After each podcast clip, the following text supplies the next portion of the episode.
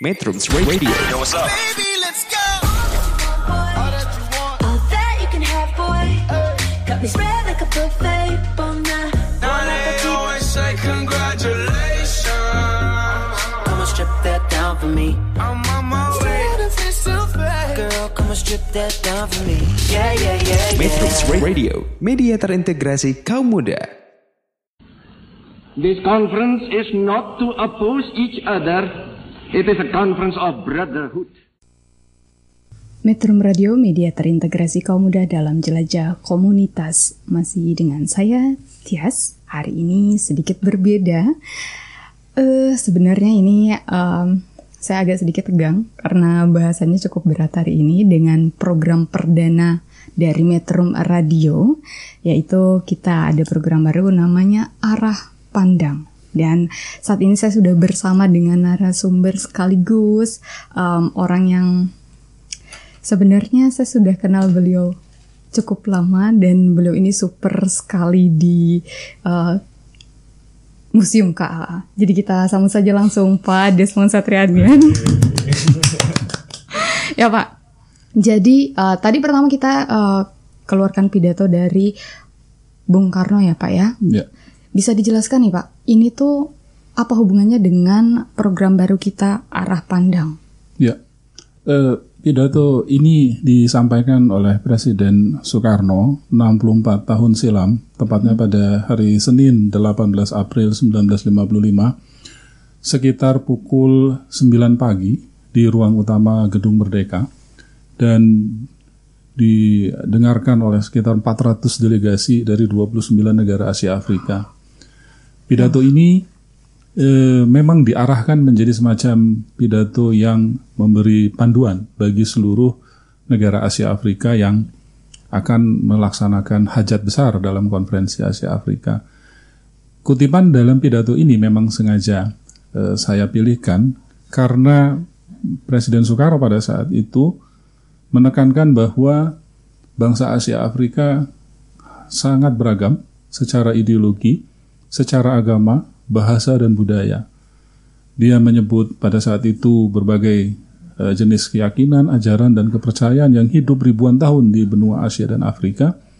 Juga beliau menyebut ideologi-ideologi besar yang hidup di benua Asia dan Afrika. Tadi disebut ada Marhaenisme, ada monak monarki dan macam-macam disebut oleh eh, Presiden Soekarno. Tapi ada satu hal yang menyatukan semua bangsa Asia Afrika pada saat itu, yaitu mereka merasa membutuhkan satu, yaitu brotherhood disebut oleh Presiden Soekarno, yaitu persaudaraan. Jadi apa hubungannya dengan program ini?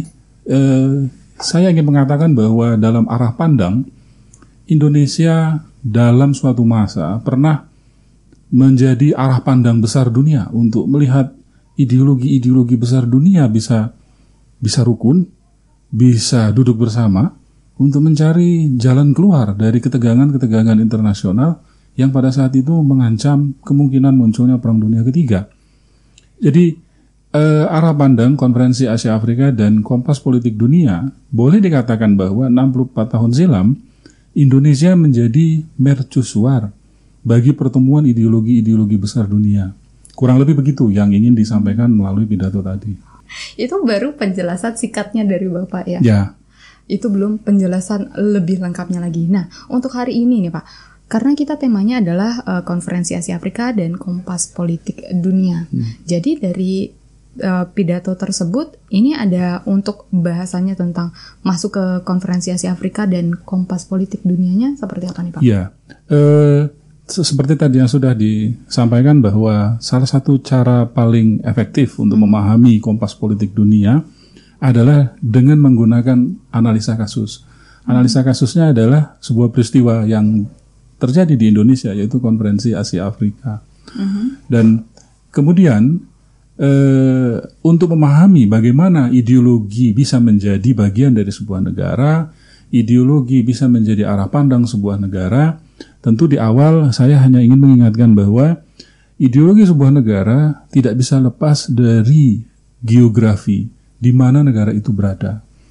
Karena beberapa contoh memperlihatkan, misalnya negara-negara di Afrika Sub-Sahara yang memiliki pantai menghadap ke pantai barat eh, dan pantai timur, mereka akan memiliki ideologi yang cenderung satu sama lain bertolak belakang.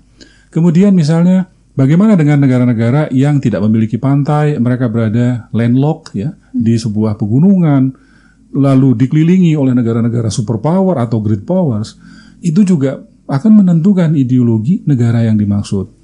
Contoh lain misalnya adalah Eropa Tengah dan Eropa Timur. Secara geografi Eropa Tengah dan Eropa Timur berada di antara dua kekuatan besar dunia pada suatu masa, terutama di masa Perang Dingin.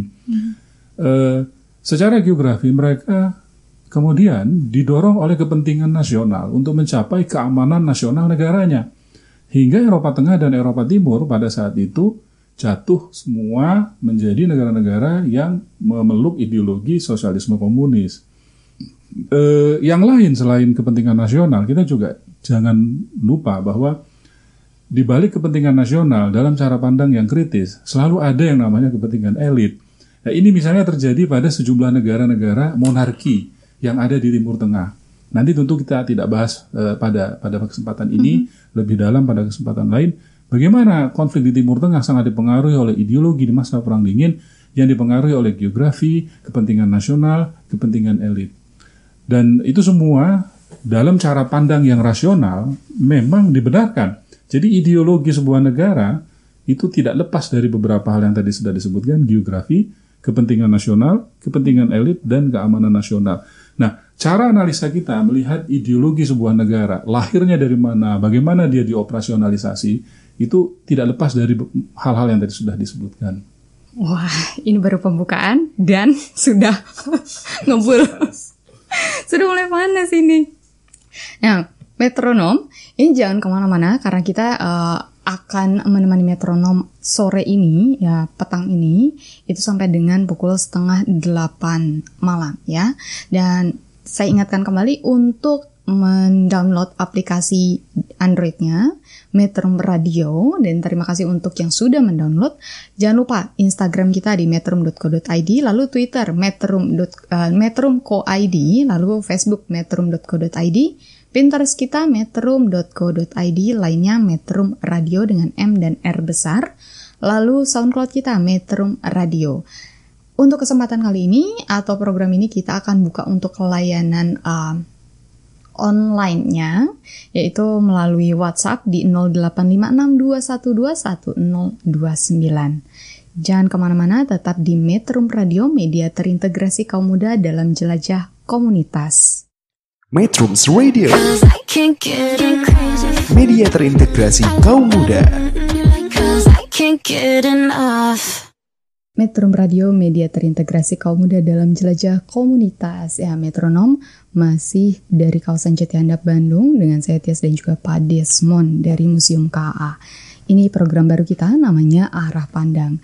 Dan sebelum kita mulai untuk pembahasan selanjutnya dari yang tadi sudah disampaikan oleh Bapak setelah pidato dari uh, Presiden pertama kita Bung Karno, Sebenarnya dari requestan lagu sebelum kita mulai ini Pak, Scorpion Wind of Change. Sebenarnya kenapa Bapak request lagu ini? Ya, eh, lagu ini merefleksikan euforia dunia tahun 1990-an.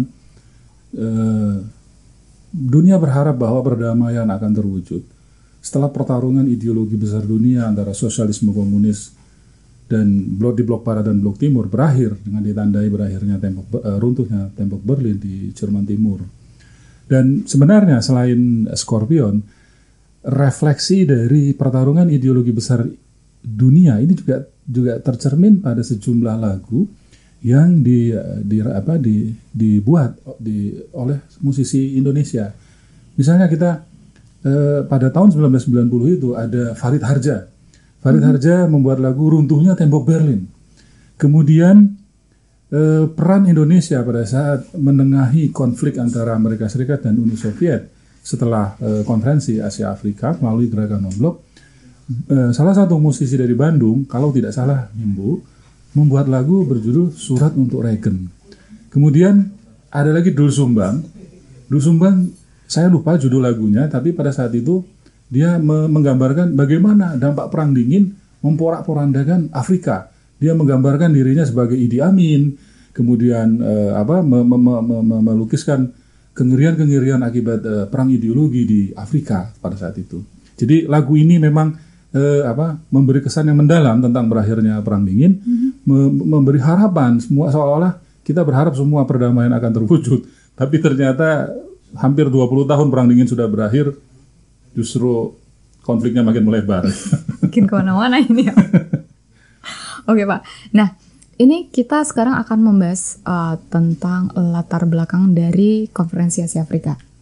Nah, latar belakangnya sendiri dimulai uh, pertamanya gimana dan apakah ada faktor internal dan eksternalnya gimana Pak? Iya, Eh, kembali lagi bahwa untuk memahami political kompas dunia melalui konferensi Asia Afrika, tentu kita eh, menganggap eh, me- me- me- me- apa, meletakkan konferensi Asia Afrika sebagai sebuah kasus yang kita observasi, kita analisa. Dia datangnya dari mana gitu? Eh, ada betul ada faktor eksternal dan faktor internal. Eh, kalau kita lihat eh, beberapa faktor internal yang eh, banyak mungkin di antara kita tidak terlalu mengenal, bahwa ternyata para pemuda-pemuda Indonesia pada tahun 1926 pada saat itu tengah menempuh studi di Eropa. Mereka dipimpin oleh Bung Hatta, ternyata telah menghadiri sebuah pertemuan di kota Pierreville di dekat Paris dan pertemuan ini sudah mencita-citakan agar bangsa Asia Afrika bersatu untuk menghadapi kolonialisme internasional. Pada saat itu, eh, sejumlah tokoh-tokoh seperti Nehru, kemudian bahkan autobiografinya eh, biografinya Perdana Menteri Ali Sastroamidjojo mengatakan bahwa mereka sempat bertemu dengan eh, Albert Einstein yang hadir di dalam salah satu pertemuan itu. Setelah tahun 1926, eh, Bung Hatta dan bersama mahasiswa Indonesia yang sedang eh, tengah studi di Eropa menghadiri pertemuan kedua di kota eh, Brussel ya di Belgia pada bulan Februari tahun 1927. Bahkan dalam pertemuan ini mereka lebih tegas lagi. Mereka pada saat itu sedang mempersiapkan pendirian Kongres Liga Anti-Imperialisme, Anti-Kolonialisme, dan Kemerdekaan eh, Bangsa-Bangsa di Asia dan Afrika. Bahkan pada saat itu Bung Hatta mengeluarkan sebuah pernyataan bahwa eh, perdamaian yang hakiki itu adalah jiwa Asia. Jadi jiwa eh, berdamailah dengan jiwa Asia karena jiwa Asia adalah jiwa yang damai, bukan jiwa karena paksaan pedang katanya. Dua hal ini menjadi eh, bukti bahwa sejak tahun 1926, 1927 eh, ideologi untuk membangun solidaritas antara bangsa Asia Afrika itu sudah muncul. Kemudian di Indonesia eh, seorang pemuda bernama Kusno yang kemudian kita kenal bernama Bung Karno, Presiden Soekarno Indonesia yang pertama, menulis artikel yang yang kemudian sangat terkait dengan bagaimana membangun konsep internasionalisme ala Indonesia. Beliau pada saat itu menulis artikel berjudul Indonesianisme dan Pan-Asianisme. Indonesianisme adalah konsep nasionalisme ala Indonesia, eh, maaf, konsep nasionalisme Indonesia yang disintesakan dengan eh, internasionalisme ala Asia. Pada saat itu, Bung Karno melihat bahwa jika bangsa Asia bersatu, maka bangsa Asia Asia akan memiliki kekuatan untuk me- mengalahkan kolonialisme internasional. Karena pada saat itu, Bung Karno melihat bahwa jalan yang terbaik adalah membangun solidaritas antara daerah-daerah terjajah di Asia untuk melawan kolonialisme internasional. Bahkan eh, di dalam artikel ini Bung Karno itu mendeskripsikan eh, lambang-lambang kekuatan di Asia. Misalnya seperti jika banteng Indonesia telah bekerja sama dengan harimau Filipina, dengan ular hidra Vietnam, dengan gajah putih Thailand, kemudian dengan burung merak Birma, dengan naga barongsai China, dengan eh, lembunan di India, dengan Sphinx dari Mesir, dan seluruh pejuang kemerdekaan Asia Afrika, maka akan terbilanglah hari-hari kolonialisme internasional. Ini eh, fakta ketiga yang internal bagaimana ideologi itu lahir, ya, ideologi eh, konferensi Asia Afrika. Kemudian jangan lupa bahwa konferensi Asia Afrika ini merupakan perwujudan konkret dari politik luar negeri bebas aktif Indonesia. Yang yang kita ingat ini tidak lepas dari eh, apa konkretisasi eh, apa pidatonya Bung Hatta di Yogyakarta di hadapan KNIP eh, tentang mendayung di antara dua karang yang kemudian dibukukan oleh Kementerian Penerangan dan diberi judul Mendayung di antara dua karang. Memang antara tahun 1945 hingga tahun 1949 hingga konferensi meja bundar, politik luar negeri bebas aktif Indonesia disebut oleh Herbert Fate yang menulis Indonesian Political Thinking belum memberikan wujud nyata karena memang eh, perhatian kepentingan nasional Indonesia pada saat itu eh, ter apa tersedot ya ke mendapatkan pengakuan secara de facto dan de jure terhadap kemerdekaan Indonesia. Nah, di tangan Perdana Menteri Alisa Suramijoyo, politik luar negeri bebas aktif Indonesia ini menjadi wujud nyata melalui konferensi Asia Afrika. Kembalikan lagi pada yang sesi pertama tadi, secara geografi kita berada di antara dua benua besar, di antara dua samudera besar. Yang paling realis, yang paling rasional adalah memang menentukan sikap menjadi negara yang berdaulat melalui politik luar negeri bebas aktif. Kalau dilihat secara kepentingan nasional, dilihat secara keamanan nasional pada saat itu kepentingan nasional Indonesia setelah melakukan konferensi setelah me- apa, berhasil mendapatkan pengakuan di konferensi meja bundar tahun Desember 1949 ada satu wilayah yang belum di- diserahkan oleh eh, pemerintah kerajaan Belanda pada saat itu kepada pemerintah Indonesia. Nah, kabinet Alisa Suramijoyo pada saat itu menempuh mekanisme multilateral melalui kerjasama ke dunia ketiga. Jadi jangan lupa bahwa di balik konferensi Asia Afrika ini ada kepentingan nasional yang memang menjadi eh, menjadi tujuan utama untuk mendapatkan dukungan dari negara-negara di dunia. Eh, itu adalah eh, faktor internal. Sedangkan faktor eksternalnya kita menyadari bahwa sebagian besar negara Afrika pada saat itu eh, sebagian besar masih dalam keadaan terjajah. Kalau boleh kita eh, sebutkan berapa jumlah negara Afrika yang pada saat itu hadir di konferensi Asia Afrika, ada Mesir, kemudian Ethiopia, Sudan, Libya, Gold Coast yang kemudian disebut Pantai Emas, dan Liberia. Ada satu negara namanya Federasi Afrika Tengah pada saat itu sudah memiliki pemerintahan mandiri atau pemerintahan yang otonom, tapi tidak tidak di eh, tidak me- menghadiri undangan karena mereka merasa bahwa mereka bukan bagian dari tujuan konferensi Asia Afrika. Kemudian ada satu lagi Afrika Selatan sudah memiliki pemerintahan sendiri, sudah merdeka, tapi pada saat itu pemerintah Afrika Selatan menerapkan politik apartheid sehingga negara ini tidak hadir, eh, di- tidak diundang ke dalam konferensi Asia Afrika. Kemudian faktor eksternal yang lain adalah dampak Perang Dunia Kedua. Eh, dampak Perang Dunia Kedua ini menyebabkan kerusakan besar di sebagian besar, terutama kawasan Asia dan Afrika. Dan yang berikutnya adalah kebangkitan nasionalisme di Asia Afrika. Ketika negara-negara di Asia berhasil memproklamasikan kemerdekaan setelah Perang Dunia Kedua, hal yang sama sayangnya tidak terjadi di benua Afrika. Tadi yang sudah kita eh, sebutkan hanya ada enam yang memang sudah sebagian besar masih dalam keadaan terjajah. Dan yang terakhir adalah yang paling krusial adalah dampak perang dingin. Karena dampak perang dingin ini pada tahun 64 tahun yang silam ya, kalau di kita harus membawa konteks ini 64 tahun yang silam, ketika orang-orang baru lepas dari penjajahan, ketika orang-orang di masa itu baru lepas dari kengerian perang dunia kedua, tiba-tiba kemudian muncul perang Indochina satu ya. Eh, runtuhnya benteng Dien Bien Phu di, di, di Vietnam, Jenderal Navarre dari Prancis kalah berhadapan dengan jenderalnya Nguyen Gue Phai dari dari apa Republik Demokratik Vietnam.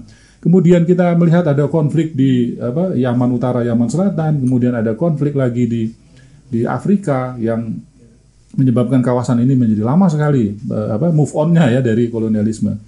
Nah, jadi semua ini yang menjadi latar belakang ini nanti akan menuju kepada bagaimana ideologi-ideologi besar dunia itu telah berdampak secara intrusif ya, mengintervensi, merusak terhadap stabil, eh, perdamaian yang dicita-citakan di Asia dan Afrika.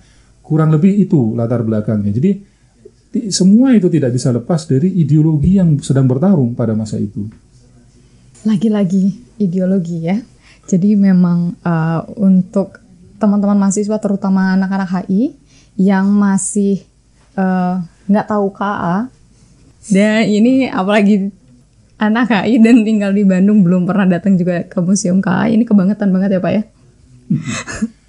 Oke, jadi um, tadi uh, Pak Desmond sudah sampaikan juga orang-orang Indonesia yang membuat lagu perihal uh, tentang kok apa ya? Apa tadi Pak ya? Eh, setelah kondisi-kondisi dari dampak perang dingin dan lain sebagainya ini salah satu orang Indonesia juga dan ini seperti lagu wajib yang selalu di setel atau ditayangkan di museum KA Ya. kita dengarkan bersama masih di Metro Radio Media Terintegrasi Kaum Muda dalam Jelajah Komunitas. Metrums Radio. Media terintegrasi kaum muda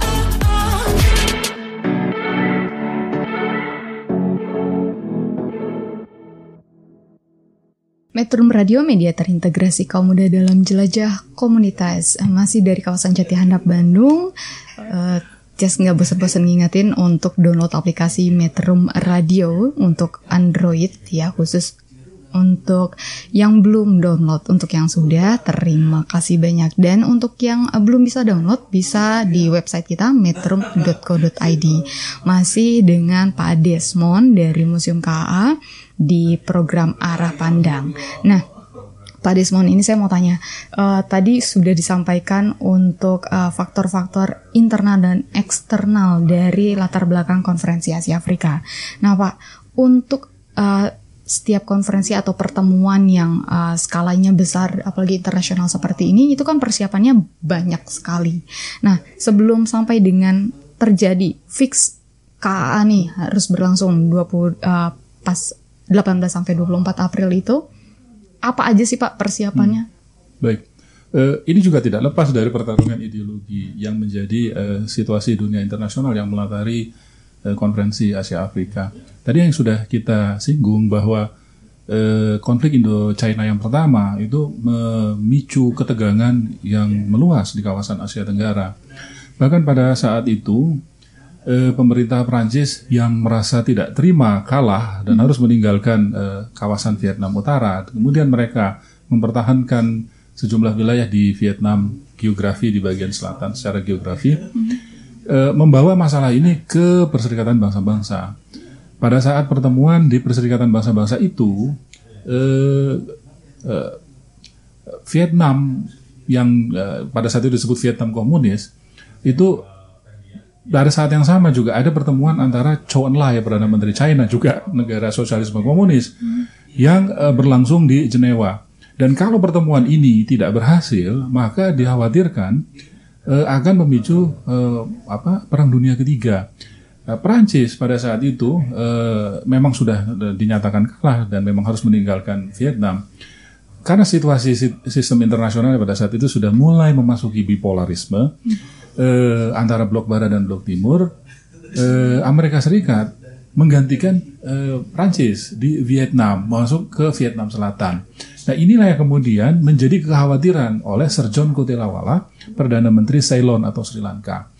Sir John Kotelawala ini pada saat itu mengundang Perdana Menteri, berang- berangkat dari kekhawatiran itu, mengundang Perdana Menteri India, eh, Pakistan, Birma, dan sebenarnya menurut sejumlah eh, catatan, awalnya Indonesia tidak akan diundang menghadiri pertemuan yang kemudian disebut sebagai konferensi Colombo. Karena pada saat itu yang hadir ini eh, sebagian besar adalah negara-negara eks-koloni Inggris seperti Sri Lanka, India, Pakistan, dan Birma atau Myanmar sekarang. Ini kan negara-negara eks-koloni Inggris. Secara ideologi mereka pada saat itu eh, apa ada dalam satu semacam karakteristik negara eks-koloni Inggris. Tapi mereka juga eh, Sir John Kotelawala menurut catatan mempertimbangkan kalau sampai Indonesia tidak hadir di dalam konferensi Colombo, Indonesia adalah negara terbesar di Asia Tenggara pada saat itu. Sedangkan konflik Indo-China yang eh, mengancam ini adalah terjadi di kawasan Asia Tenggara.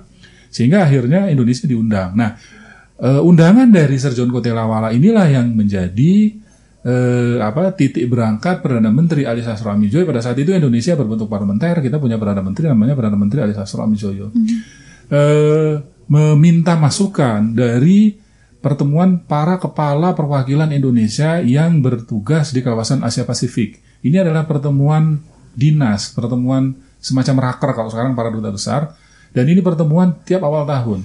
Pada saat itu mereka berkumpul di sebuah pertemuan di, di, di, di Tugu di puncak sehingga kemudian dikenal sebagai pertemuan Tugu. Pertemuan ini tidak membahas secara khusus tentang konferensi Asia Afrika karena memang belum ada belum ada rumusan tentang konferensi Asia Afrika. Tapi Perdana Menteri Ali karena akan berangkat ke Kolombo, dia meminta masukan situasi terakhir dari kawasan Asia Pasifik pada saat itu apa. Dan eh, pertemuan itu dipimpin oleh Menteri Luar Negeri Indonesia, eh, Sunario.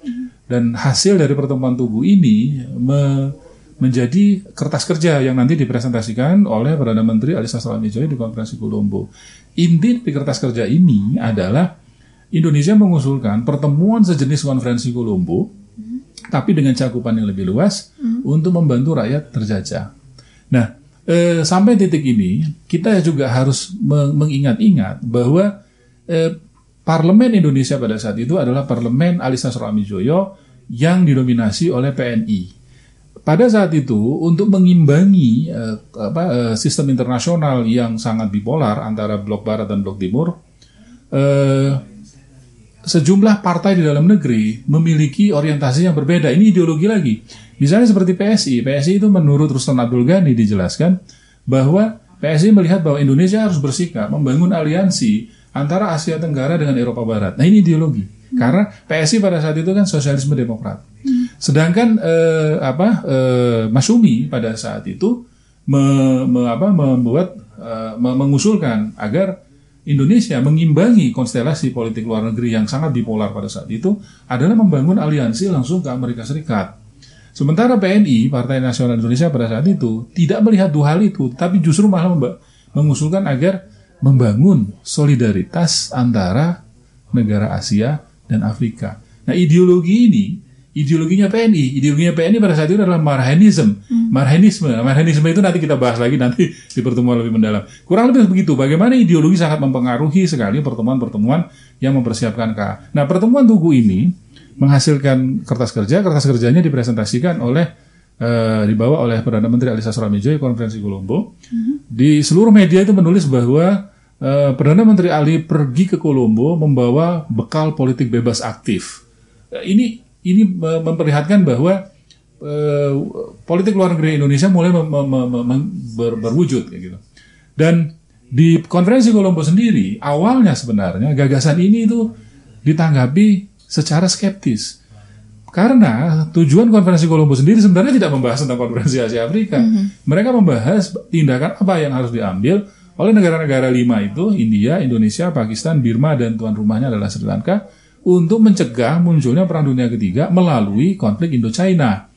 Dan di situlah Indonesia me- me- di pertemuan ke-6 melalui Perdana Menteri Ali Sastroamijoyo menyampaikan eh, bahwa perlunya membangun kerjasama yang lebih luas secara multilateral dan membangun kerjasama regional karena pada saat itu Perserikatan Bangsa-Bangsa yang baru berdiri itu mendorong kerjasama regional yang lebih intensif untuk mencapai perdamaian pada saat itu.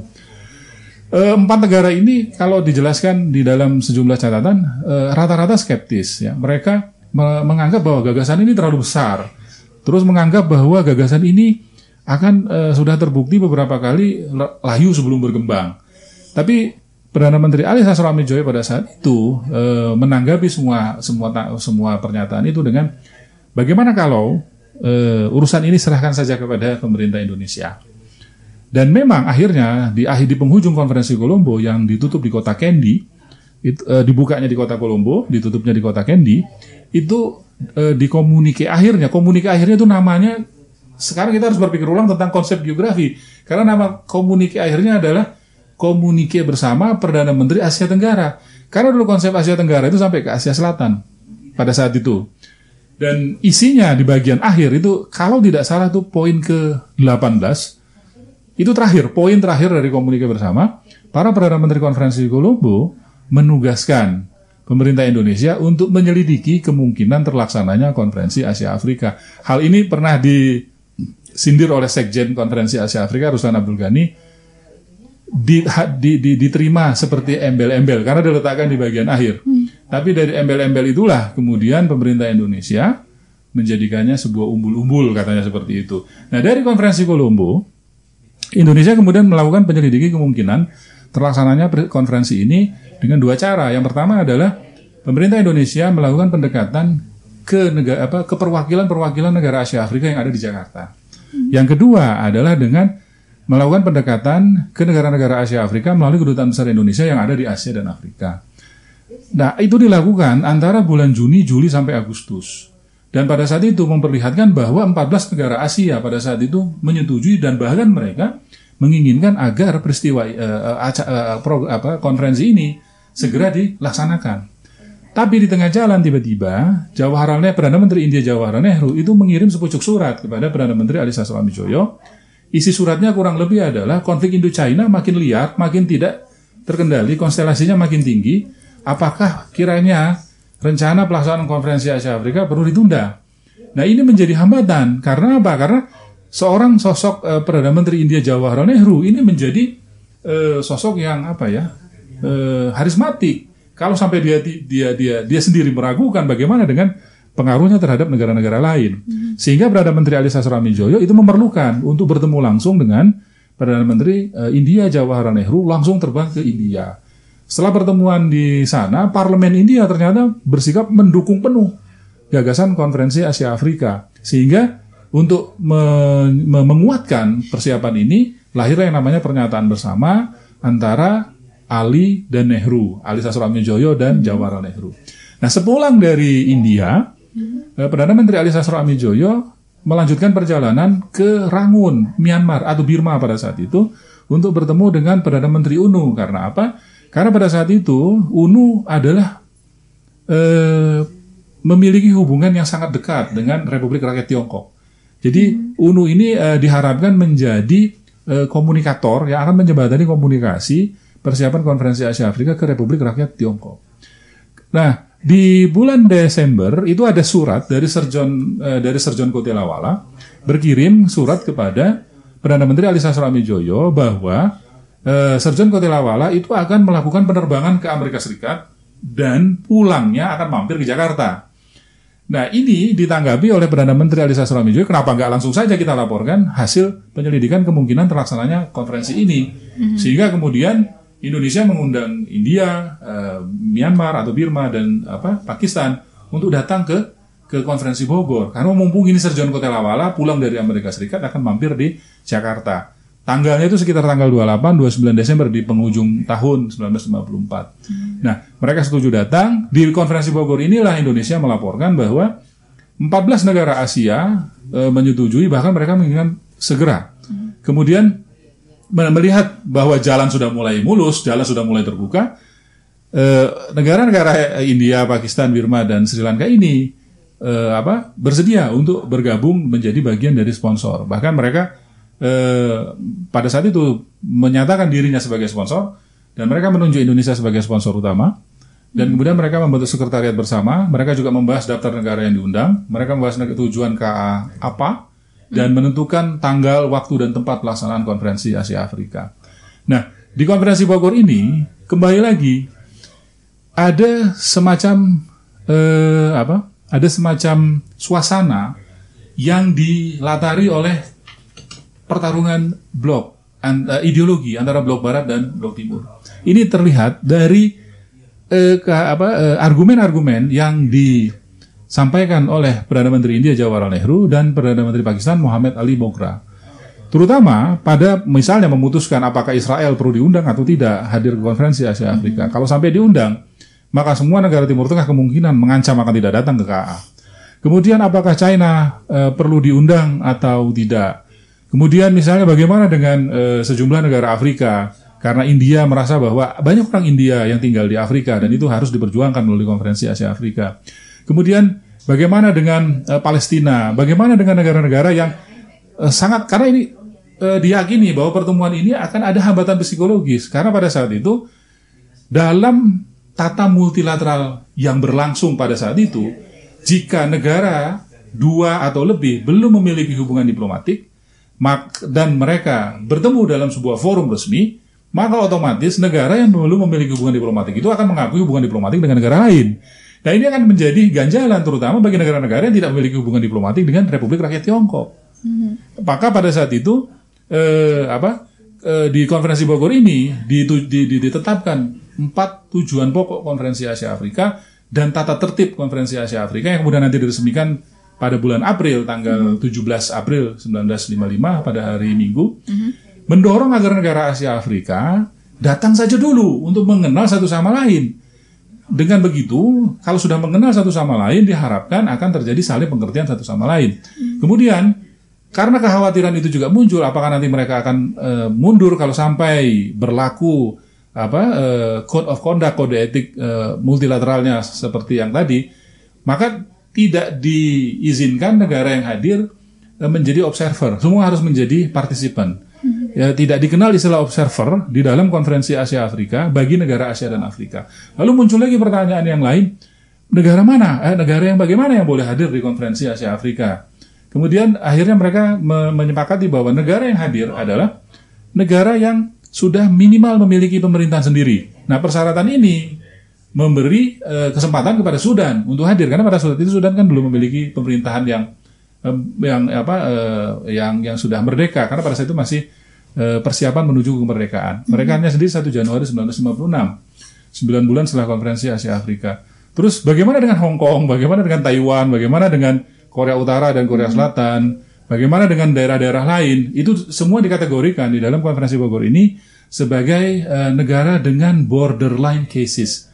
Jadi KA eh, jangan sampai eh, terjerembab pada konflik eh, regional. Eh, jadi yang diutamakan dari konferensi Asia Afrika ini dalam konferensi Bogor itu adalah common concern. Tadi kan Presiden Soekarno dalam pidatonya common concern of Asia and Africa. Jadi tidak boleh menjadi eh, kepentingan eh, lokal, kepentingan regional. Jadi saya pernah mengutip makalahnya eh, Mas Aldi, Bapak Wim Tohari dan Yaldi. Konferensi Asia Afrika ini kalau dilihat dalam realisme katanya, sebenarnya adalah pertarungan antara common interest dan national interest. A- a- kita tidak bisa tidak bisa eh, dalam dalam struktur eh, sistem internasional me- menghindari bahwa anarki memang sesuatu yang menjadi apa menjadi semacam prasyarat untuk mencapai kesetaraan di dalam eh, hubungan antar negara yang sangat struktural. Kurang lebih begitu ide- apa bagaimana pertarungan ideologi ini juga merembes di dalam persiapan KA mulai dari pertemuan Tugu, konferensi Kolombo, pernyataan bersama hingga konferensi Bogor.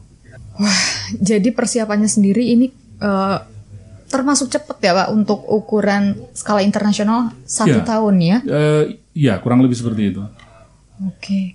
Nah untuk selanjutnya ini kita akan membahas yang jauh lebih detail lagi yaitu tentang eh, pelaksanaan dari konferensi Asia Afrika yaitu men- gimana konferensi Asia Afrika menjadi kompas politik dunia sendiri Pak ya. Tetap di Metro Radio media terintegrasi kaum muda dalam jelajah komunitas. Metrums Radio, media terintegrasi kaum muda. Metro Radio, media terintegrasi kaum muda dalam jelajah komunitas. Metronom, isi- eh, sekarang kita sudah masuk untuk pembahasan terakhir ini. Dan ini adalah kondisi di mana KAA berlangsung. Dan sebenarnya dari informasi yang jauh-jauh hari itu sudah disampaikan, saya ngerasa sangat bangga untuk jadi orang Indonesia saya pribadi nih ya karena Indonesia yang baru em, merdeka udah bisa memberikan eh, memfasilitasi sebuah konferensi internasional yang skalanya ini cukup besar sekali dari eh, penyediaan mobil aja kita harus menyediakan 143 mobil dengan kurang lebih 350 ton bensin setiap hari dengan cadangan 175 ton bensin. Kebayang kalau sekarang mungkin eh, rempongnya bakal seperti apa, tapi dulu itu jauh lebih keren lagi karena kondisinya jauh berbeda dari sekarang. Nah, Pak Desmond, ini sebelum kita masuk ke The Bandung Walks nih, itu ada eh, apa sih eh, pas pelaksanaan KAA ini? Ya, Eh, kembali lagi masalah ideologi. Eh, banyak yang mungkin eh, tidak terlalu detail melihat bahwa 29 negara Asia Afrika yang menghadiri konferensi Asia Afrika 64 tahun silam di kota Bandung, itu 15 di antaranya sudah terlanjur bergabung kepada salah satu fakta pertahanan. Misalnya eh, ada dua negara di Asia Tenggara bergabung kepada SEATO Southeast Asia Treaty Organization, kemudian ada yang bergabung dengan CENTO di Asia Tengah. Kembali lagi tadi di awal bahwa eh, ideologi tidak bisa lepas dengan geografi, tidak lepas tidak bisa lepas dari pengaruh kepentingan nasional, keamanan nasional, dan eh, itu adalah fakta yang yang yang kemudian nanti akan menjadi keseruan ya. Kalau saya sekarang dalam sejarah memperlihatkan bahwa eh, konferensi Asia Afrika bukan orang datang duduk minum teh kemudian ngobrol-ngobrol. Tidak di situ ada perjuangan dan Indonesia melihat kepemimpinannya. Nah ini yang akan kita lihat. Jadi selama tujuh hari dari tanggal 18 hingga tanggal 24 April 1955 bayang-bayang eh, apa perbedaan ideologi itu sudah sangat kentara karena 15 negara sudah kebetulan terlanjur menjadi anggota Traktat Pertahanan Militer, sementara 14 bersikap mengambil yang kemudian hari disebut dengan non-alignment atau peaceful coexistence. Nah ini yang menjadi eh, inti di dalam tujuh hari itu. kita mulai dari hari sebenarnya peristiwanya sudah dimulai dari hari Minggu. Pada hari Minggu tanggal 17 April, sehari sebelum KA dibuka, itu sebagian besar delegasi dari dua dari dari eh, 29 kurang 7, 22 negara itu sudah hadir. Sisanya 7 belum. Di antaranya yang belum datang itu adalah Pakistan. Nah, pada hari Minggu pagi, eh, Perdana Menteri India Jawaharlal Nehru itu sudah mengusulkan mengenai eh, rancangan tata tertib yang dulu pernah dibahas di konferensi Bogor. Bagaimana ini saya sosialisasikan kurang lebih seperti itu. Nah, ini eh, ternyata eh, tidak tidak diterima oleh Perdana Menteri Pakistan Mohammed Ali Bogra karena dia merasa bahwa dirinya pun adalah pewaris konferensi Asia Afrika mulai dari eh, konferensi Colombo hingga konferensi Bogor. Kenapa tiba-tiba sudah ada tata tertib yang tidak eh, yang yang di, yang disepakati sebelum menunggu kehadiran dirinya. Ini kan sebenarnya sudah kelihatan. Pakistan pada saat itu eh, sudah sudah menjadi bagian dari salah satu fakta pertahanan militer. Sementara India pada saat itu meyakini tidak perlu menjadi bagian dari fakta pertahanan militer. Cukup dengan meyakini bahwa memiliki kemampuan self help kayak gitu. Nah, ini sudah mulai eh, muncul. Eh, Pakistan meminta enam negara lain supaya tidak menyetujui tata tertib itu. Nah, di ini Perdana Menteri Indonesia Alisa Joyo memperlihatkan kewibawaannya bahwa eh, itu belum disepakati. Itu baru usulan. Semua akan disepakati besok hari, hari Senin tanggal 18. Nah, kemudian kita sekarang masuk ke tanggal eh, apa? Eh, hari Senin tanggal 18 April. Kalau yang hari Minggu ini tadi, ini terjadinya di dua tempat. Yang pagi hari terjadinya di Gedung Merdeka, di Jalan Asia Afrika. Yang sore harinya ketika eh, Perdana Menteri Pakistan Muhammad Ali Bogra protes itu terjadinya di Ciumbuleuit di vilanya eh, yang ditinggali oleh Perdana Menteri Ali Saslami Joyo. Nah sekarang hari Senin tanggal 18 April 1955 itu ada Bandung Walk ya betul. Semua delegasi menggunakan busana nasional masing-masing sebagai sebuah kebanggaan mereka berjalan kaki eh, secara berkelompok dari Hotel Savoy Homan menuju ke Gedung Merdeka. Kalau Presiden Soekarno sendiri itu datang dari Gedung Pakuan di Jalan Oto Skandarinata. Kemudian dia eh, lurus ya nyebrang rel kereta lewat depan Pasar Baru lalu belok kiri di Jalan Dalam Kaum. Kemudian belok kiri lagi ke Jalan Alun-Alun Timur, kemudian masuk ke Jalan Asia Afrika dan kendaraannya berhenti di depan Hotel Savoy Homan. Kemudian Bung Karno adalah eh, keberangkatan yang terakhir dalam Bandung Walk dikawal oleh para apa keamanan, lalu masuk ke ruang utama Gedung Merdeka, disambut oleh lima perdana menteri sponsor KA, lalu lagu Indonesia Raya diperdengarkan. Setelah lagu Indonesia Raya diperdengarkan, Presiden Soekarno membuka konferensi dengan pidatonya lahirkan Asia Baru dan Afrika Baru. Nah, salah satu kutipannya yang tadi kita dengarkan di awal eh, sesi ini. Setelah pidato itu selesai, eh, ada sesi tertutup. Seluruh wartawan tuh diminta keluar, seluruh kecuali delegasi saja yang di dalam, karena pada saat itu akan dibicarakan tata tertib. Inilah nanti yang menjadi kunci suksesnya konferensi Asia Afrika. Karena tata tertib itu dirancang tidak mengikat.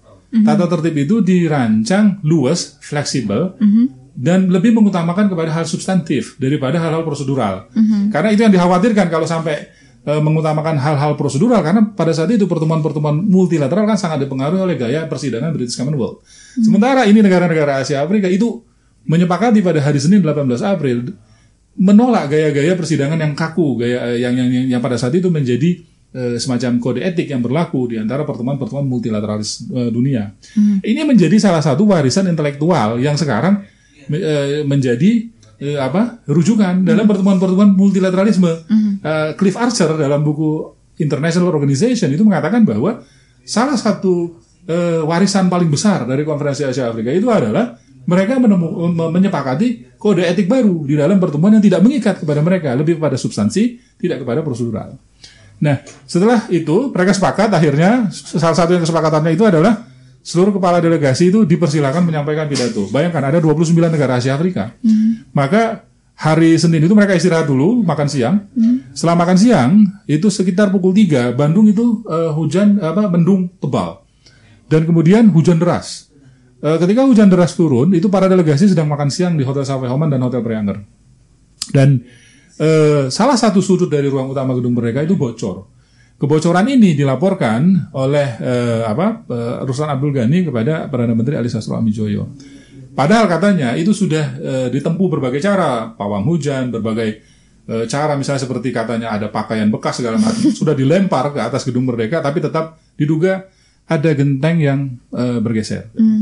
Nah, pintu gedung Merdeka itu ditutup hingga pukul 3 karena mereka khawatir eh, apa banjir di dalam belum bisa dikeringkan. Setelah, setelah berhasil dikeringkan, pukul 3 dibuka. Di sit- antara pukul 3 hingga pukul 6 sore itu ada sekitar lima kepala eh, eh, se- lima lima ketua delegasi yang berpidato eh, sekitar ya lima lima ketua delegasi yang berpidato. Kemudian hari Selasa pagi dilanjutkan tanggal 19 i- di pagi hari itu ada 8 dan di sore harinya ada 9. Jadi antara pukul 9 hingga pukul 12 itu ada 9 ketua delegasi yang berpidato, kemudian siang harinya antara pukul 3 hingga pukul 6 ada lagi sekitar eh, 8 yang berpidato. Ada lima negara yang tidak berpidato termasuk Saudi Arabia, Indonesia, India, Myanmar. Itu tidak berpidato. Kemudian eh, karena pada hari pertama sudah disepakati bahwa ketua konferensi ditunjuk Indonesia, yaitu Perdana Menteri Alisa Suramijoyo, kemudian mereka menyepakati ada tiga komite, ekonomi, politik, dan kebudayaan, yang diketuai oleh eh, delegasi-delegasi Indonesia ke komite politik karena sebagian besar yang hadir adalah para perdana menteri, kepala negara, utusan khusus, setingkat kepala negara dan kepala eh, pemerintahan, maka mau tidak mau diketuai langsung oleh perdana menteri Alisa Suramijoyo. Sedangkan komite ekonomi itu dipi- diketuai oleh Menteri Ekonomi Indonesia pada saat itu eh, Roseno. Kemudian kemen- eh, komite kebudayaan itu diketuai oleh Menteri Pendidikan, Pengajaran dan Kebudayaan Indonesia pada saat itu yaitu Muhammad Yamin. Nah, pada hari Rabu tanggal 20 eh, komite politik eh, melakukan tanggung jawabnya, tugasnya tidak di gedung Dwi tapi di gedung eh, tidak di gedung Merdeka, tapi di gedung Dwi di jalan di Ponorogo. Dan ke- demikian juga dengan komite ekonomi dan kebudayaan. Nah, mari kita lihat di sini ideologi itu mulai mulai apa me- me- apa menjadi eh, gesekan-gesekan. Misalnya seperti ini. Eh, Suriah pada saat itu mengingatkan bahwa eh, Indonesia, tuan rumah konferensi Asia Afrika ini pun masih menghadapi sisa-sisa kolonialisme. Eh, kemudian eh, mereka pada saat itu sebenarnya sedang membahas bagaimana eh, dukungan negara Asia Afrika terhadap Palestina. Mereka kemudian memasukkan ini dalam komunike akhir. Mereka mendukung kemerdekaan Palestina dan tetap menempuh cara-cara yang eh, di apa di, di, di- digunakan oleh Perserikatan Bangsa-Bangsa. Nah, karena karena PBB dianggap sebagai mitra negara-negara Asia Afrika sebagai payung hukum internasional pada saat itu, di situ ada ada penggunaan kata mengutuk. Nah, sebagian besar negara mengatakan kita kok mengutuk PBB, padahal PBB harusnya kan menjadi mitra eh, bangsa Asia Afrika, menjadi payung hukum kita untuk memperjuangkan eh, perdamaian dunia. Itu terjadi eh, apa eh, perdebatan lama sampai kemudian eh, apa eh, Menteri Luar Negeri Indonesia Sunario itu memimpin sebuah komite kecil dan kemudian diambillah jalan tengah kata mengutuk itu diganti dengan berharap. Jadi to condemn diganti dengan to hope. Itu baru hari Rabu. Hari Kamis. Hari Kamis tanggal eh, 20 ya. Hari Kamis tanggal 20 April 1955 terjadi ketegangan lagi di komite politik yaitu ketika eh, Cho Eun Lai sebenarnya tidak mendaftarkan diri untuk berpidato di hari Selasa tanggal 19 April karena dia telah mengirimkan eh, naskah pidatonya untuk dibagikan kepada para delegasi dan itu dianggap oleh sekretariat eh, konferensi Asia Afrika sah sudah berpidato. Tapi karena pada hari Selasa itu Perdana Menteri Republik Rakyat Tiongkok Cho Eun Lai eh, seolah-olah merasa disudutkan oleh salah satu ketua delegasi dari negara Timur Tengah karena dianggap kolo- komunisme setara dengan kolonialisme. Maka pada pada hari Kamis tanggal 21 berarti eh, ya 21, ah, eh, Cho Eun Lai itu menjelaskan bahwa komunisme yang yang ada di negaranya dia tidak menutupi bahwa sebagai negara komunis. Tapi ini kalimat yang diulang-ulang eh, apa eh, bahwa eh, Republik Rakyat Tiongkok datang ke konferensi Asia Afrika eh, apa untuk mencari pertemanan bukan untuk bertengkar. Tidak ada kepentingan apa pun bagi Republik Rakyat Tiongkok pada saat itu untuk mempublikasikan ideologi. Kurang lebih bahasa Inggrisnya seperti ini karena Chon Lai sendiri menyampaikan dalam bahasa Mandarin diterjemahkan oleh penerjemahnya namanya Pu Shuchang.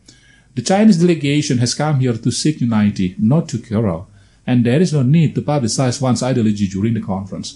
Dan sebagai informasi, salah satu delegasi Republik Rakyat Tiongkok namanya Ta Pu Sheng adalah eh, Muslim dari Hui. Apa bacanya Hui ya? Hui. Ya, Hui.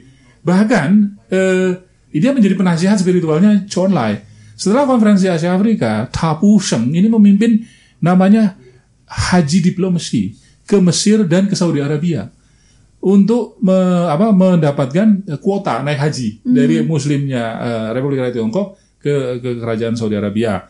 Juga ke Mesir karena pada saat itu eh, apa eh, melalui eh, Hui, eh, melalui siapa? Tapuseng ini ingin membangun eh, komunikasi mela- apa melalui jalur eh, diplomasi haji itu. Terus pada sore hari Sir John Kotelawala itu menyinggung masalah ini. Perdana menteri eh, Sri Lanka atau Ceylon pada saat itu. Yang menyebabkan eh, apa? Eh, Sir John eh, menyebabkan Chow Enlai merasa tidak nyaman dan dia mengatakan bahwa berikan saya waktu untuk menjawab pertanyaan eh, tanggap memberikan tanggapan kepada Anda besok hari Jumat tanggal 22 katanya gitu. Chow Enlai pulang kemudian Perdana Menteri India Jawaharlal Nehru karena melihat situasi makin eh, apa akibat ideologi ini makin eh, runyam, di- dia berharap bahwa ini jangan berkepanjangan. Jawaharlal Nehru bertanya kepada Sir John Kotilawala, eh, nanti lain kali kalau menyampaikan pidato sebaiknya diperlihatkan ke saya dulu supaya tidak seperti ini ujungnya. Sir John Kotilawala merasa eh, kenapa dia harus memperlihatkan pidatonya kepada Jawaharlal Nehru? Apakah Jawaharlal Nehru juga memperlihatkan pidatonya kepada Sir John Kotilawala sebelum pidato? Jadi peristiwa ini menjadi apa sesuatu yang tidak tidak tidak apa ya tidak enak ya setelah setelah peristiwa itu Kamis sore tanggal 21. Tapi di Kamis malam tanggal 21-nya ada peristiwa yang pada saat itu penandatanganan dui keluarga negaraan antara Menteri Luar Negeri Indonesia Sunario dan eh, apa Perdana Menteri Republik Rakyat Tiongkok eh, Chou Enlai ditandatangani di gedung Pakuan pada saat itu. Ini ada peristiwa di luar konferensi tapi eh, masih terkait dengan para delegasi yang hadir di konferensi. Sekarang di hari Jumat. Di hari Jumat itu Chou Enlai berjanji akan memberikan tanggapan. Chou Enlai memberi tangga- tanggapan, dia menjelaskan seperti tadi eh, apa bahwa tidak ada eh, dia dia tidak ingin dianggap dirinya sebagai perwakilan dari Blok Timur datang di konferensi Asia Afrika. Dia ingin dat- eh, negaranya eh, datang ke konferensi Asia Afrika sebagai bagian dari keluarga Asia dan Afrika. Dan kemudian itu sudah dianggap selesai pagi harinya. Kemudian para delegasi sholat Jumat di Masjid eh, Age- Agung Bandung. Setelah sholat, eh, setelah Jumat, mereka kembali lagi ke Gedung Dwi Warna di Jalan Diponegoro. Masuk lagi kisruh yang kedua, yaitu penggunaan konsep peaceful coexistence. Kenapa ini menjadi kisruh? Karena eh, tadi seperti sudah disampaikan bahwa sebagai 15 negara yang menghadiri konferensi Asia Afrika itu sudah terlanjur dan itu memang eh, secara secara rasional itu memang hak bela diri mereka untuk mencapai kepentingan nasional keamanan nasional mereka sudah terlanjur berga- bergabung menjadi eh, salah satu fakta pertahanan. Dan ini menjadi pertanyaan menjadi menjadi menjadi masalah. Peaceful coexistence yang mana yang akan di yang akan disepakati dalam eh, konferensi Asia Afrika? Itu akhirnya dibentuk panitia kecil panitia kecilnya ini diketuai oleh eh, Jamal Abdul Nasser. Kemudian eh, apa? Yang pagi hari yang tadi eh, apa? Masalah kolonialisme dan komunisme itu eh, jalan keluarnya adalah dibentuk panitia kecil panitia kecilnya itu diketuai oleh delegasi Indonesia waktu itu eh, Lambertus Nicodemus Palar atau dikenal Om Palar hasil dari komite kecil ini eh, solusinya adalah tidak menyebut komunisme sebagai bagian dari kolonialisme, tapi menggunakan kalimat colonialism in all its manifestation, penjajahan dalam segala bentuknya. Itu selesai. Sore harinya peaceful coexistence tidak selesai, dilanjutkan ke panitia kecil, masuk ke hari Sabtu, tanggal 23.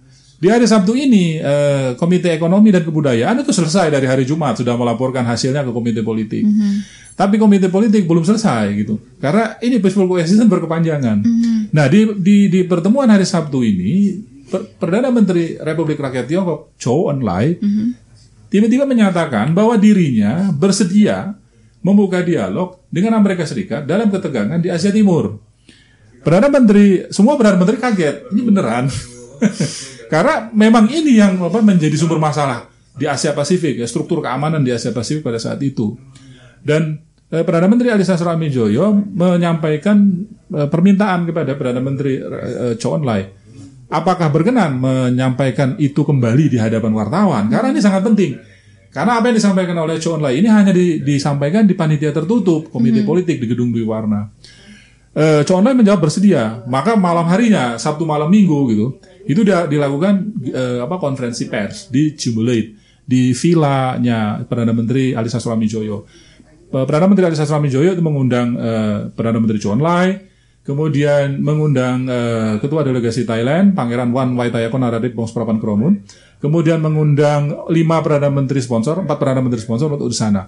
Dan semua wartawan itu memang menunggu-nunggu ini. Karena ini berita besar kata mereka gitu. Karena pernyataan pertama kali yang disampaikan oleh Republik Rakyat Tiongkok mau membuka eh, apa dialog dengan Amerika Serikat. Apa yang saya sampaikan ini bukan sesuatu yang kuno. Sekarang apa yang sedang terjadi? Perang dagang antara antara dua aktor ini gitu. Dua aktor ini yang satunya dulu mungkin belum menjadi superpower. China oke, eh, 64 yang tahun yang lalu memang belum superpower, tapi hari ini kan menjadi pertanyaan serius, apakah dia ini masih menjadi great power atau sebenarnya sudah sudah jadi superpower kayak gitu kan. Jadi apa yang disampaikan Chow Enlai 64 tahun silam di Bandung itu relevan sekali dengan peristiwa hari ini. Dan eh, minggu paginya sampai sore itu tidak ketemu solusi tentang peaceful coexistence. Karena apa? Karena mereka merasa bahwa tidak ada jaminan peaceful coexistence yang mengutamakan self health. kalau misalnya diserang oleh eh, satu negara, lalu minta tolongnya ke mana katanya? Kan kami punya hak untuk bertahan self defense dengan meminta bantuan dari negara lain katanya. gitu.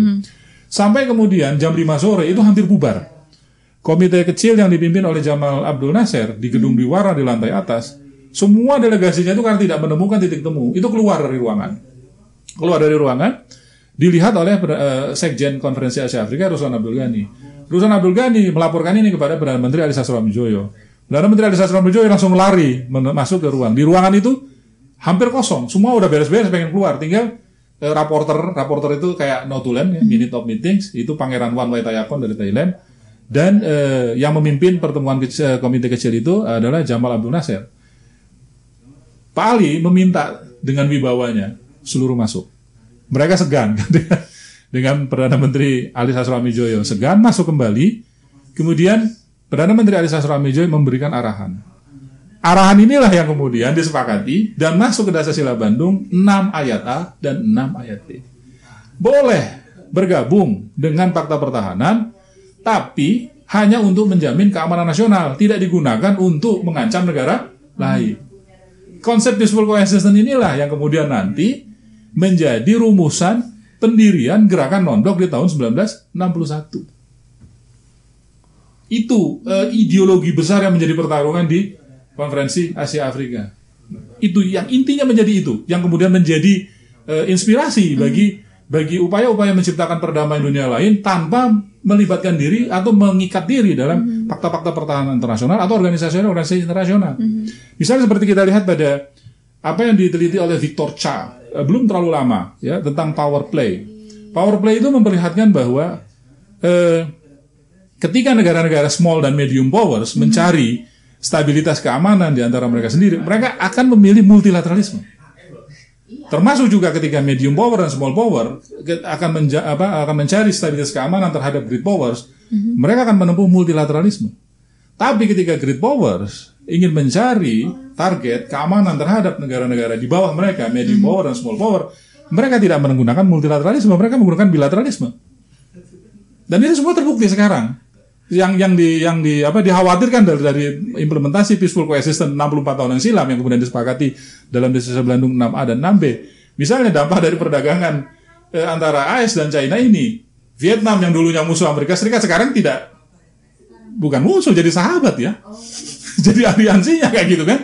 Oke. Nah, eh, kemudian para delegasi pulang ya, eh, bukan pulang, berpindah dari gedung Dwi Warna ke gedung Merdeka. Di gedung Merdeka kemudian eh, apa disampaikan hasil-hasil konferensi ada enam disampaikan oleh Rasul Abdul Ghani sebagai Sekjen Konferensi Asia Afrika. Lalu para ketua delegasi diberi kesempatan menyampaikan pidato penutupan. Dan terakhir yang menyampaikan pidato penutupan adalah Perdana Menteri Ali Sastroamidjojo. Ini ada kalimat yang menarik dari dia. May the Bandung Conference stay as a beacon guiding the future progress of Asia in Africa. Semoga konferensi Bandung tetap menjadi mercusuar kemajuan bangsa Asia Afrika di masa depan. Singkat cerita, setelah konferensi Asia Afrika, hal-hal yang tidak pernah dibayangkan oleh kita adalah banyak sekali negara anggota Asia Afrika yang kemudian berhasil diterima menjadi anggota Perserikatan Bangsa-Bangsa. Tadinya mereka sulit sekali menjadi anggota Perserikatan Bangsa-Bangsa. Dan ini membangun keseimbangan baru di dalam sidang umum PBB. Jumlahnya tidak sedikit loh, 25 ya. Eh, 29 negara eh, itu jadi eh, 5 di antaranya sudah jadi anggota PBB, Di- 25 baru masuk kemudian. Dan ini kan membangun keseimbangan baru dalam suara di sidang umum PBB. Ini ini peristiwa ini disebut dengan restrukturisasi keanggotaan PBB. Nah, Perdana Menteri Ali Sastroamidjojo pada saat itu eh, ditunjuk oleh Presiden Soekarno menjadi duta besar RI untuk kawasan Amerika Latin dan PBB. Di sidang umum PBB, eh, Perdana Menteri Ali Sastroamidjojo bersama teman-temannya itu membangun namanya komunitas Group of Asia and Africa supaya mereka lebih gampang berkomunikasi, berkoordinasi, membangun lobby-lobby di negosiasi-negosiasi di antara negara-negara Asia Afrika. Group of Asia Afrika ini kemudian nanti akan berkembang melahirkan eh, program namanya ANTED dulu tahun 1960-an. ANTED itu akan melahirkan namanya Grup 77. Grup 77 itu akan nanti turunannya adalah kerjasama selatan-selatan, South-South Cooperation. Nah, South-South Cooperation ini kan kemarin di di apa didengungkan kembali oleh eh, para negara-negara Asia Afrika dalam konferensi Asia Afrika yang ketiga tahun 2015 Advancing South-South Cooperation. Yang lain adalah juga banyak yang tidak menyangka dampak konferensi Asia Afrika ini mendorong kemerdekaan negara-negara di terutama di Afrika antara tahun 1956 hingga tahun 1964 itu ada 34 negara baru merdeka di Afrika saja dari yang tadinya 6 jadi 34. Kemudian yang lain adalah eh, muncul kerjasama multilateral yang banyak sekali. Salah satunya adalah yang pernah diselenggarakan di Kota Bandung konferensi mahasiswa Asia Afrika yang kedua gitu kan. Kemudian ada konferensi Islam Afrika Asia, ada konferensi wartawan Asia Afrika, banyak sekali antara tahun 1956 hingga 1965. Inilah yang disebut dengan eh, apa? Eh, era yang disebut dengan era Bandung Spirit. Era Bandung Spirit ini disebut sebagai era ketika seluruh dunia eh, sedang apa ya? Sedang eh, tersetrum gitu. Tersetrum oleh spirit Bandung yang dilahirkan dari eh, apa konferensi Asia Afrika. Banyak kerjasama yang di, di- digelar di Jepang di India di Mesir. Dan paling puncaknya adalah berdirinya gerakan non blok eh, September 1961 dan eh, terlepas dari itu semua eh, konferensi Asia Afrika ini sebenarnya mewariskan satu hal yang terlepas dari masalah institusional, masalah normatif, yaitu warisan intelektual. Dunia memahami bahwa kolonialisme tidak boleh lagi. Sejak itu kolonialisme di, di, di, di, di- Di mana pun. di mana pun. Kemudian yang kedua, istilah dunia ketiga memang pada saat itu muncul, walaupun sekarang sudah tidak relevan menyebut dunia ketiga, karena banyak sekali negara di dunia ketiga justru lebih maju daripada negara dunia pertama atau dunia kedua, mak- maksud saya gitu.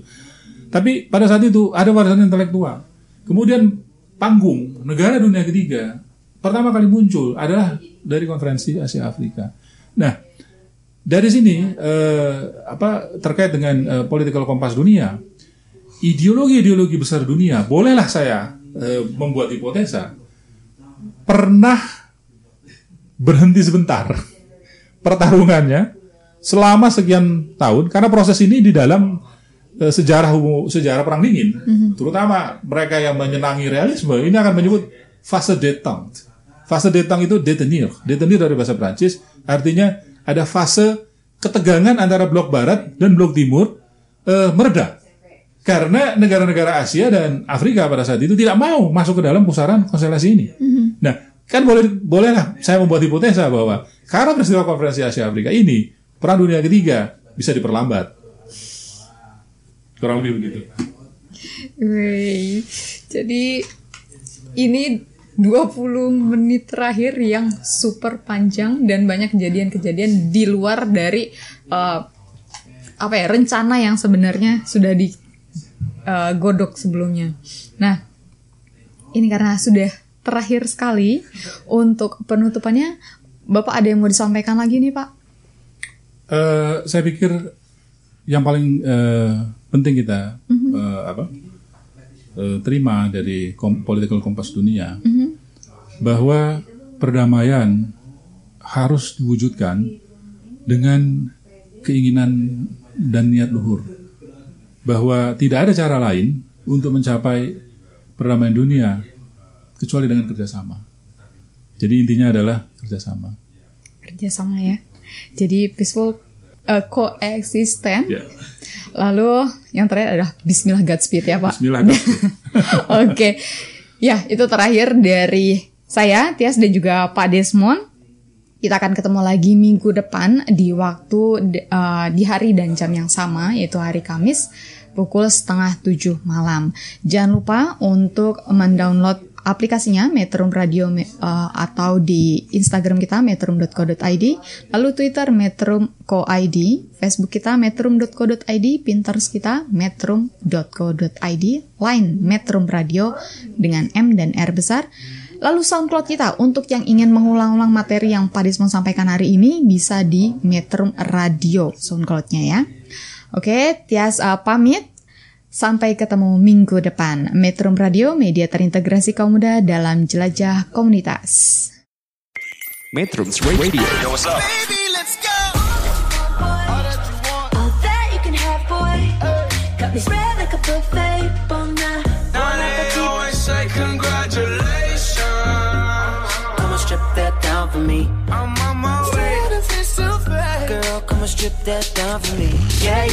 Metrums Radio Media terintegrasi kaum muda